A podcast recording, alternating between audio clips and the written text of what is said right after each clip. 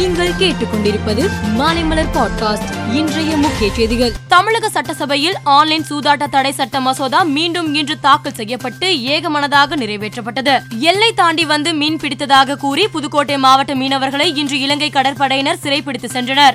அவர்களை விடுவிக்க நடவடிக்கை எடுக்க கோரி பிரதமர் மோடிக்கு தமிழக முதலமைச்சர் மு க ஸ்டாலின் கடிதம் எழுதியுள்ளார். சம்பள உயர்வு உள்ளிட்ட கோரிக்கைகளை வலியுறுத்தி தமிழ்நாடு அரசு டாக்டர்கள் சங்கம் சார்பில் எழும்பூர் ராஜரத்தினம் ஸ்டேடியம் அருகில் உண்ணாவிரத போராட்டம் நடந்தது.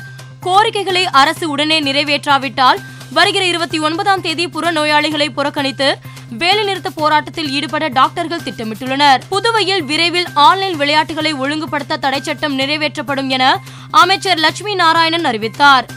மோடி பெயர் குறித்து அவதூறாக பேசியதாக தொடரப்பட்ட வழக்கில் காங்கிரஸ் எம்பி ராகுல் காந்திக்கு குஜராத் நீதிமன்றம் இரண்டு ஆண்டு சிறை தண்டனை விதித்தது. மேலும் இந்த வழக்கில் மேல்முறையீடு செய்வதற்கு வசதியாக ராகுல் காந்திக்கு ஜாமீன் வழங்கியது. ராகுல் காந்திக்கு இரண்டு ஆண்டு சிறை தண்டனை விதித்து தீர்ப்பு வழங்கப்பட்டதால் காங்கிரஸ் தொண்டர்கள் ஆத்திரமடைந்தனர். பல்வேறு இடங்களில் போராட்டத்தில் ஈடுபட்டனர்.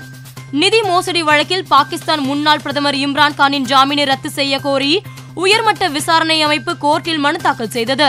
இந்த மனுவை விசாரித்த கோர்ட் இம்ரான்கானின் ஜாமீனை ரத்து செய்ய மறுத்துவிட்டது.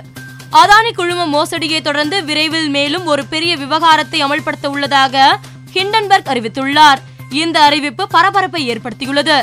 இது இந்திய நிறுவனம் குறித்து இருக்குமா அல்லது அமெரிக்க வங்கிகள் குறித்து இருக்குமா என எதிர்பார்ப்பு உள்ளது. ஆஸ்திரேலியாவுக்கு எதிரான மூன்றாவது மற்றும் கடைசி ஒருநாள் போட்டியில் இந்திய அணி இருபத்தி ஒரு ரன்கள் வித்தியாசத்தில் தோற்று தொடரை இழந்தது. இந்த தோல்வியால் பேட்ஸ்மேன்களை கேப்டன் ரோஹித் சர்மா கடுமையாக சாடியுள்ளார்.